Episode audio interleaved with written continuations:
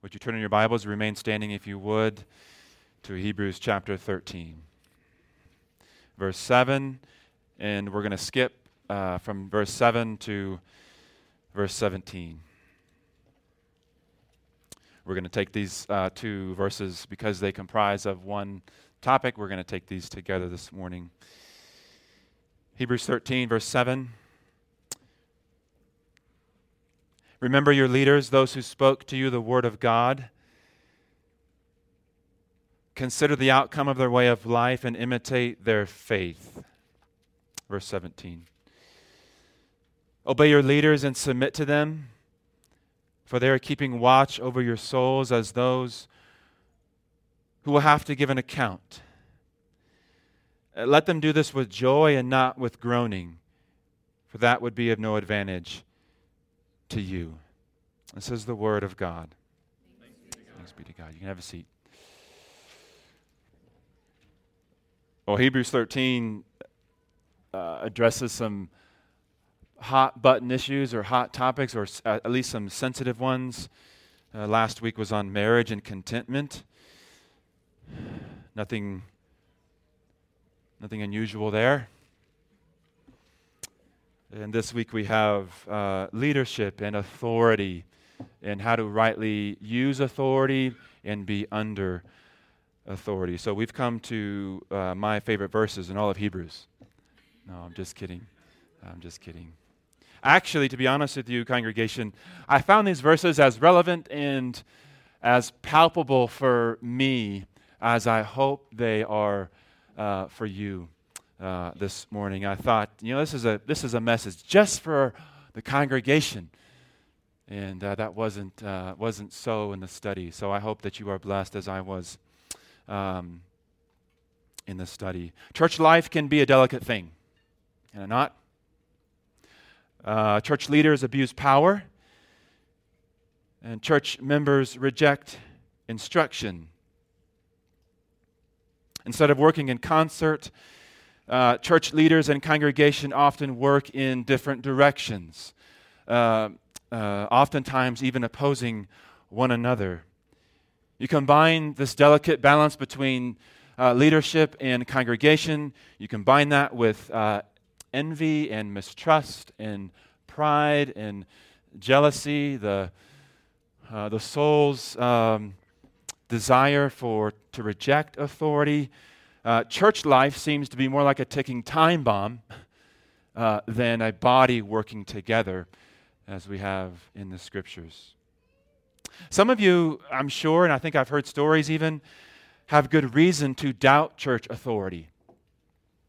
Uh, Dr. Michael Kruger wrote a new, uh, actually brand new book. He's a professor at RTS, Reformed Theological Seminary, called uh, Bully Pulpit. It's addressing this issue, actually, of men using the pulpit to wield magisterial and legislative power, uh, not um, the rightful power of ministerial and declarative. So um, there is abuse of power. Let me just so let me just state that up front. All right, there is abuse of power from the pulpit and in the church. We also need to understand that when we reject authority, and here's the key statement that is a biblical, faithful exercise of authority. And by the way, this, this pertains to uh, other spheres, such as the state and the family, not just the church. We overthrow the rule of Christ Himself, actually. We overthrow the rule of Christ Himself. To put it, to put it positively, submitting to good, we want positive statements today. To put it positively, submitting to good, divine, delegated authority that is ministerial and declarative is submission to God and a mark of true faith.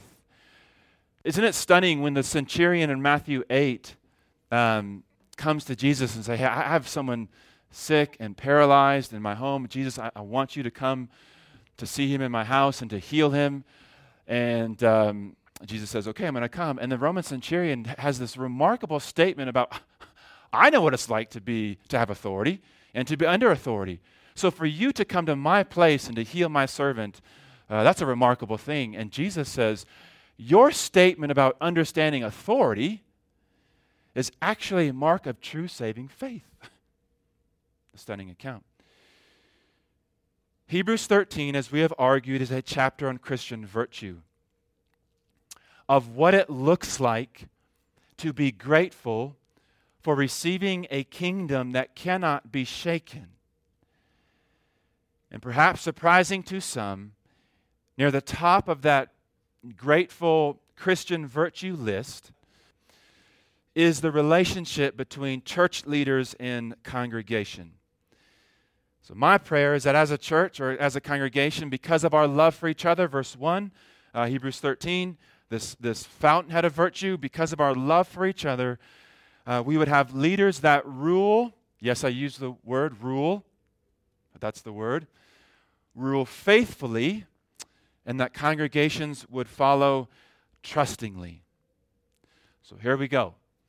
Two points for you today leaders who rule and congregations that follow. Leaders who rule and congregations that follow. We'll look at first leaders who rule, verse 7. It says, Remember your leaders. Well, who are these folks? Uh, this is a participle used here. And when it is used as a participle, uh, Acts 15, verse 22, talks about leading men. Okay, the men who are leading, in other words, uh, uh, a ruler or rulers in the plural, Matthew 6, excuse me, Matthew 2 6, Acts 7 10. So they are God given, recognized rulers of a local church, such as elders, overseers, pastors, uh, deacons. So, who are they? That's, that's uh, their term. Uh, who are they in specifically? So, I'm going to maybe a, a sub point under this main point. Okay, uh, who are they?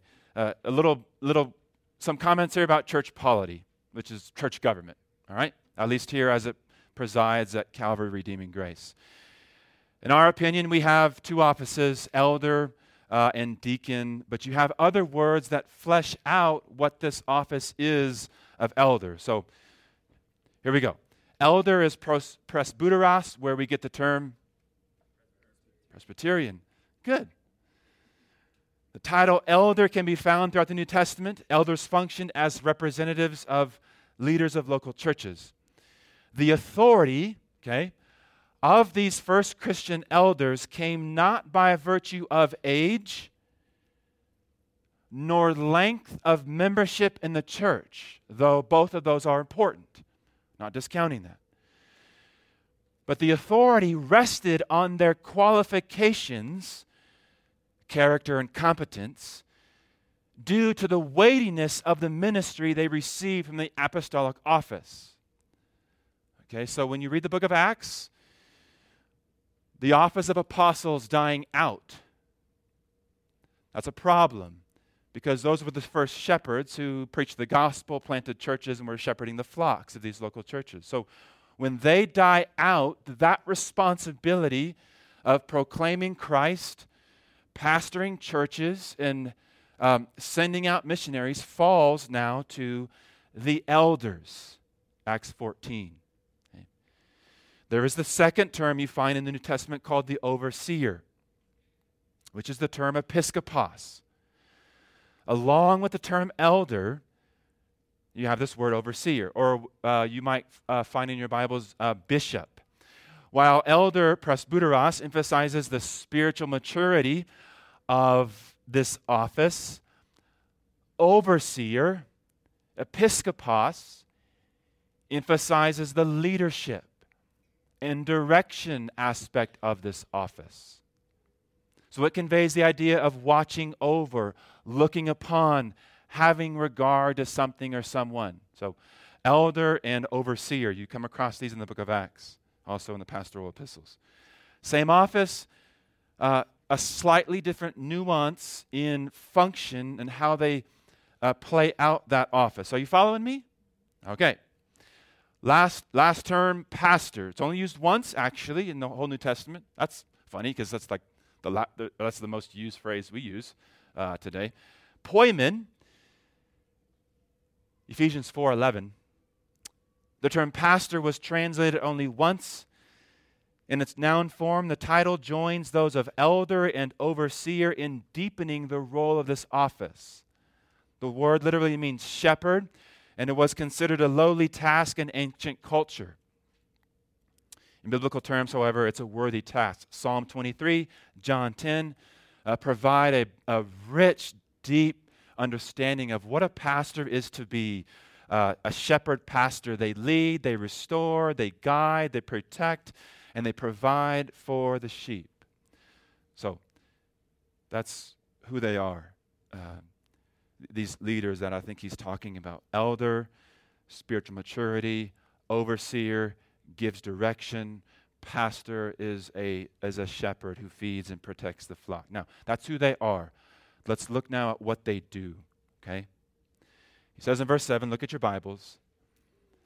Remember your leaders those, this is what they do, those who spoke to you the word of God. So, preaching is the primary way leaders rule. There are a lot of imperatives in 2 Timothy, but only one receives the preamble, I charge you in the presence of God and of Christ Jesus, preach the word. Preach the word, he says. That's what church leaders must do. They must speak to you of Christ. They must proclaim the gospel. They must challenge and they must comfort. They must wound and they must heal. Preaching, Richard Sibbes says, is the chariot, I love this, that carries Christ up and down the world. That's the main function and duty of a leader is preaching is proclaiming Christ to your hearts and minds and just for you to understand a little bit about what we try to do in preaching, and maybe perhaps for you to pray for your preachers, let me give you three ways. Pr- uh, pray, and hopefully, we preach in a plain way. We make it clear. Not to please your ears, but to pierce your heart. Pray that your elders, your pastors, your overseers make their speech plain with simplicity, right to the soul. And as we're learning in, in Sunday school, right to the soul, right to the mind first. Preaching must engage the mind with truth. You open the mind up with doctrine and with truth, you, you get at that mind, that mind of the soul. And then you, you draw out affections. Then you're after affections. You're after the appetite, the, the desire of your people. That's what you want to get to. And then after you've drawn affections or the desires of your people, then you seek to assault the will. You demand a response to who God is and what Christ has done. Pray that your pastors preach with plain speech, not to please the ear. Secondly, pray that they preach passionately, and it doesn't mean they yell. Alistair Begg, he preaches with passion, but he doesn't yell. Sinclair Ferguson, he preaches with passion, but he doesn't yell. Pray that your preachers preach with earnestness and fervency and cheerfulness and sobriety. As George Swinnock says, uh, pray that your pastors preach uh, feelingly. I'm not even sure that's a word. But that you would that you would preach feeling. You, must feel what you preach. You must have it in your bones. D.A. Carson said, uh, New Testament scholar, and I'm just paraphrasing him here. He says, My students uh, learn from me not everything I tell them. What they learn from me is what I get excited about, what I'm passionate about. And then Carson says, That had better be the gospel. Pray that your pastors preach with earnestness and with cheerfulness, passionately about Christ and his gospel, with feeling. And lastly, pray that we would preach with a prayerful spirit. If we don't preach our sermons first to ourselves before he preach it to you, it is almost worthless. We must preach prayerful sermons, to put them on the anvil of prayer and pound and pound and pound away. So, they must speak to you the word of God. That's the first thing they must do. Second, they must keep watch over your souls. This is in verse 17. Obey your leaders and submit to them, for they are keeping watch over your souls. It's a present active verb, it means continuous action. So to keep watch means to keep oneself always awake. And I can tell you that the literal meaning of that verse is a reality. Church, church rulers uh, ceaselessly, day and night, with diligence and care, watch over the well being of your soul. Paul's ministry was marked with this we put no obstacle in anyone's way, but as servants of God, we commend ourselves in every way in afflictions, hardships, beatings, imprisonments, riots, labors. And then do you know what he adds next among all of those serious afflictions? Sleepless nights. Sleepless nights. Same word used here in Hebrews 13.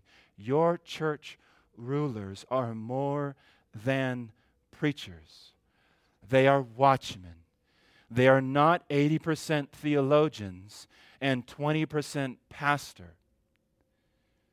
They are 100% of both.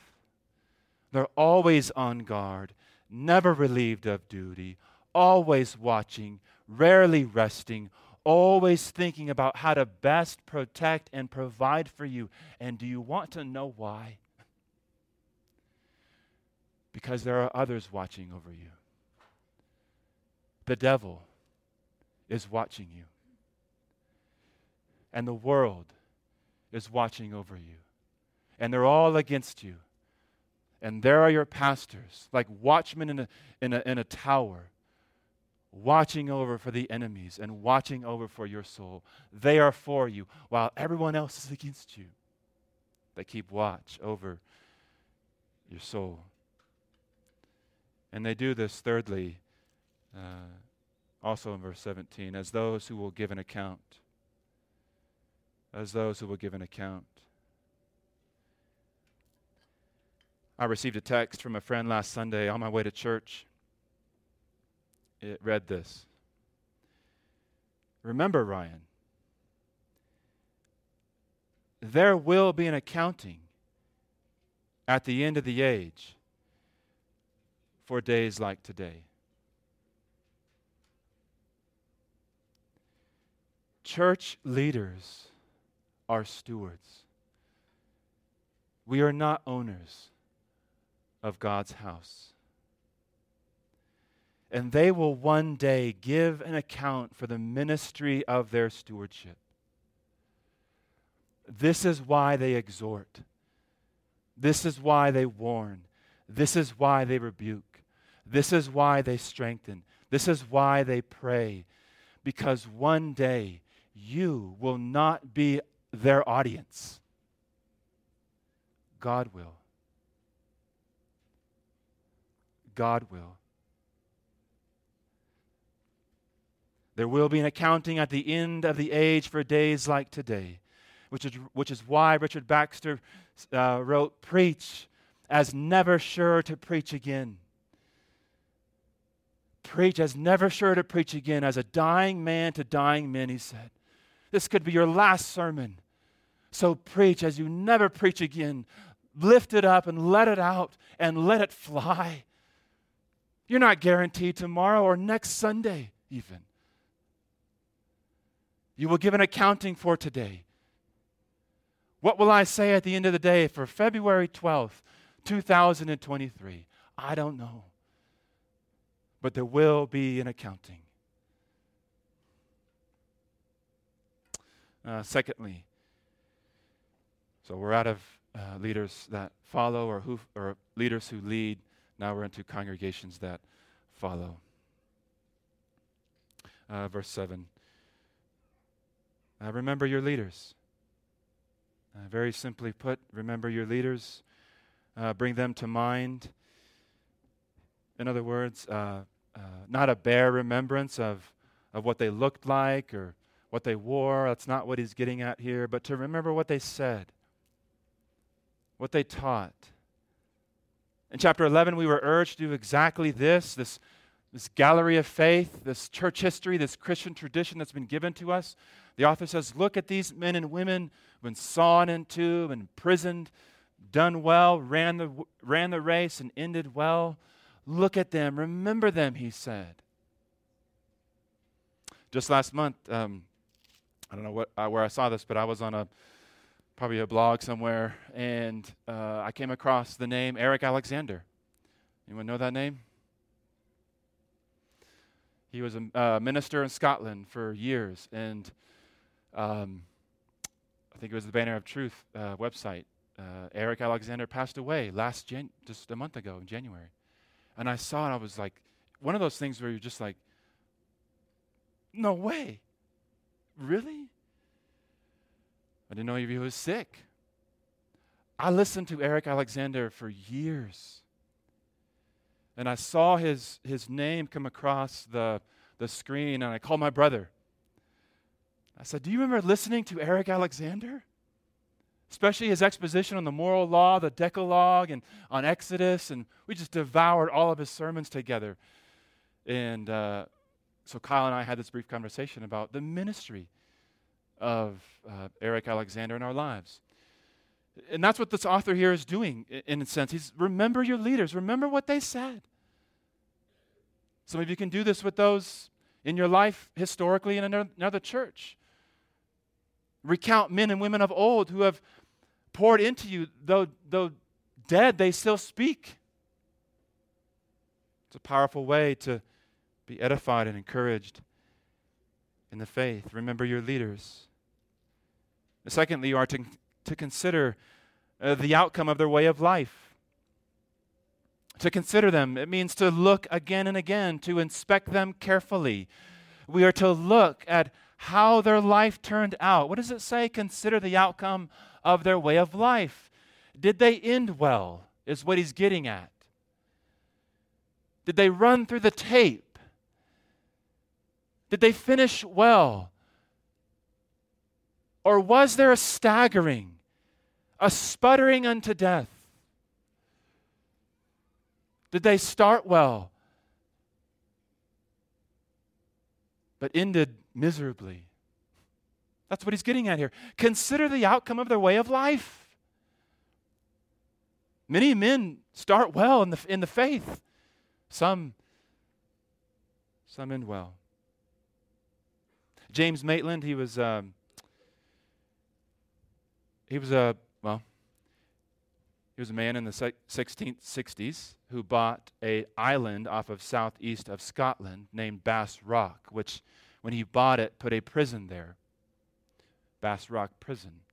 He put many Scottish Covenanters there um, during the 1660s. Well, James Maitland, 20 years earlier, was invited to the Westminster Assembly in the 1640s.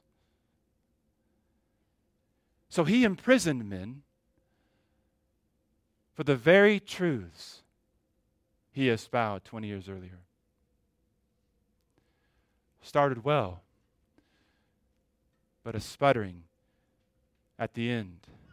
People talked about his change in his life and his faith. I don't know. But consider, he says, the outcome of their way of life. Look at the end result. Did they run through the tape? Well. And he says, imitate, verse 7, imitate their faith. Follow, uh, mimic, imitate the faith of your church leaders, what they believe, what they profess, what they do, and how they live. If they are not worthy of imitation, find men who are. A pastor's life must be vocal, worthy of imitation. 1 Corinthians 11, 1 Peter 5, 2 Thessalonians 3, Philippians 3. John Owen wrote If a man teaches uprightly but walks crookedly, more will fall down in the night of his life than he built in the day of his doctrine. Let me just give you six traits that I think are worthy imitation in church leaders. Uh, number one, do they cling to Jesus? Is Christ their all in all? Or do they major on the minors? Do they, do they talk and go on and on about minor issues of doctrine and theology? Do they cling to Jesus? Second, do they promote unity? Are they seeking to gather one another, those who even disagree with him? Gather one another in faith and unity. Third, do they take up his cross? Do they take up their cross? Do they die? Ministry is not a place where to stroke your ego. Ministry is a place to die. For those of you who are thinking about entering into the ministry, a call to the ministry, you need to know that this is a place to die. You need to know that this is a place where your failures will be put on display for about a 100 people to see. This is not a place for your ego. This is a place to die. Take up your cross. The ministry is a wonderful thing, but is a place to die. Four. Are they humble?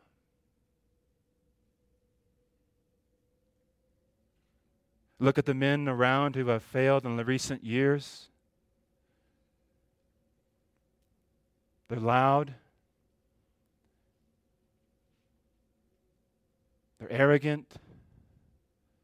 It's their way, or nothing happens. Are your church leaders humble? Do they serve? Do they want to go low? Are they always trying to see others and put others in successful ways and spotlight on, on others and not on them? You know how easy it is in the ministry for the glory and the spotlight to be right here?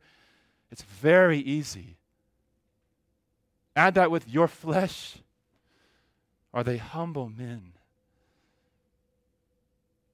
Five, do they conform to sound doctrine and sound living? Can they rebuke false teaching?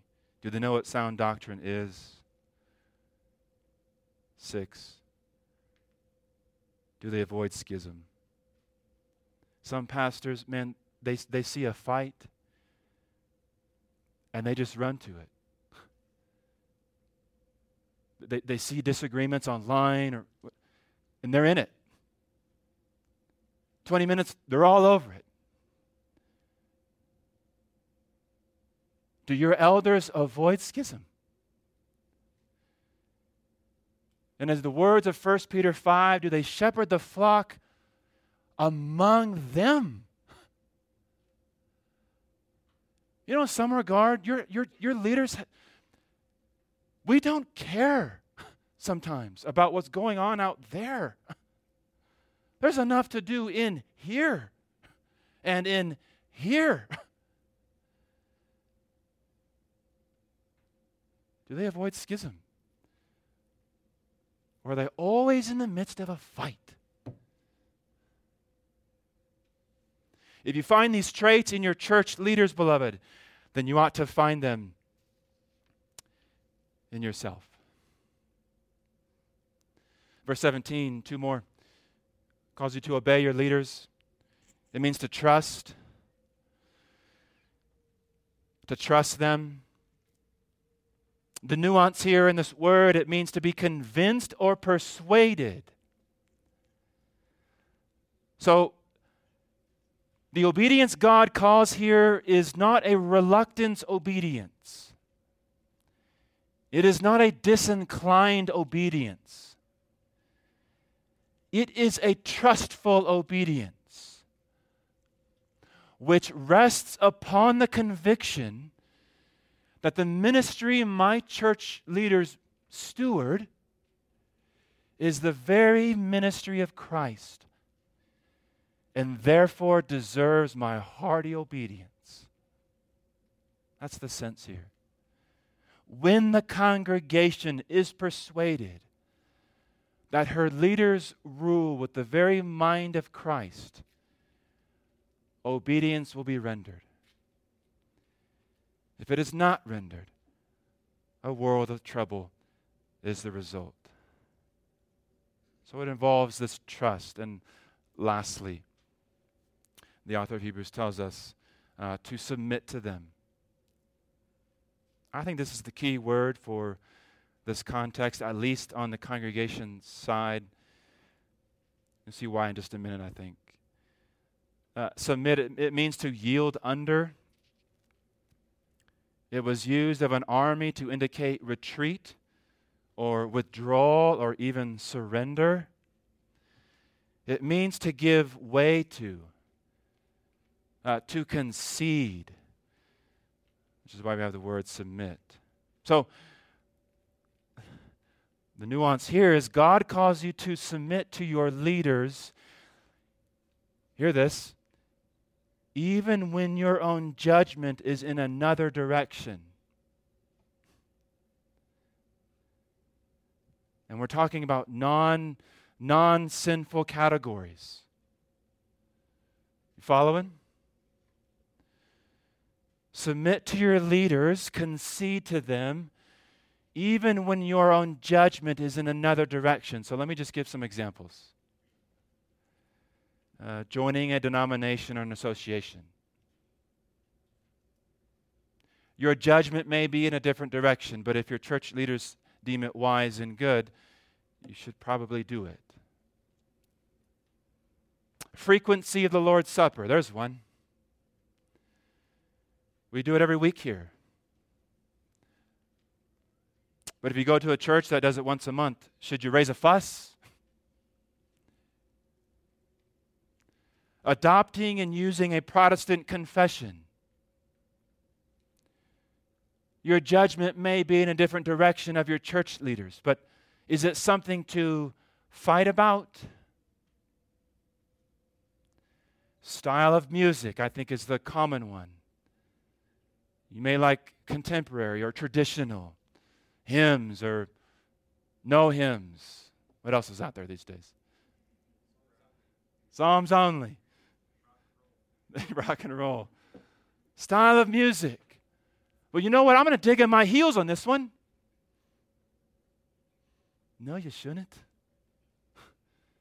No, you shouldn't. Raising your hands for the benediction. I had to put that one in there. Is it commanded? No. Is it exemplified in Nehemiah? Yeah.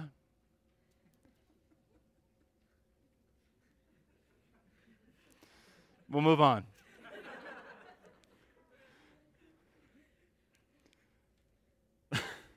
I don't want to move on, but um, some of you you'd be like Super Bowl today, you know, arms out, man. Meeting in different rooms for COVID.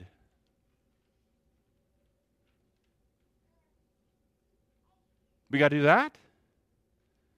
I'm out of here.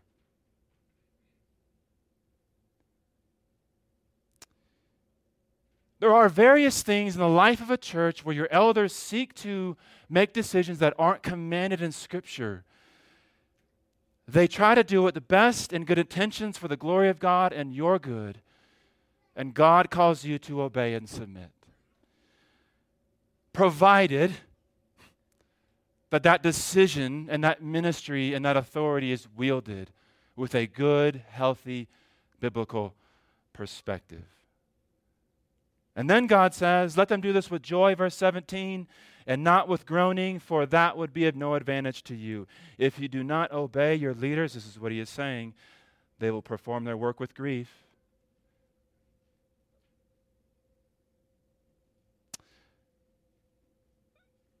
The bulk of grief of church leaders, for those of you who have been church leaders, you'll probably know this. The bulk of grief in the heart of a church leader does not come from the decline in society. It doesn't. And I agree with Ian, we care about it, but nowhere near to the grief of church members fighting and not loving each other and not submitting to good authority. If you do not obey your leaders, they will perform their work with grief. But if you do, and I can say with a clear conscience, your leaders perform their work with joy most of the time, even at times against your judgment, they will perform their work with joy. So let me just give a couple of points of application, and then we'll be done. Congregation, Understand your duties to your leaders. If your elders do not speak to you the word of God, do not watch over your soul, do not live consistently before you in a way of imitation, replace them with men who will. Please set those men aside, okay, and get men who will do those things. That is for the glory of God and for the edification of His church. But if your leaders are about the glory of God in the face of Jesus Christ and shoving that into your soul, obey and submit. Do not hold them, hold them at arm's length or resist their instruction. A critical, judgmental spirit is contrary to the ministry of Christ, his church, and his gospel. Church rulers, last one, understand your duties to your people. You minister on behalf of the living Christ. This is no game. Above all else, love your people and be a man of God. Feed them Christ, feed them Christ, and when you're done feeding them Christ, give them Christ again. Because that's what they need. Avoid pettiness, prize truth above relevance, exhort from behind, pray from the front, walk among them all, and die well be forgotten by the world, but remembered by your people. And that's it. That's it. Let's pray.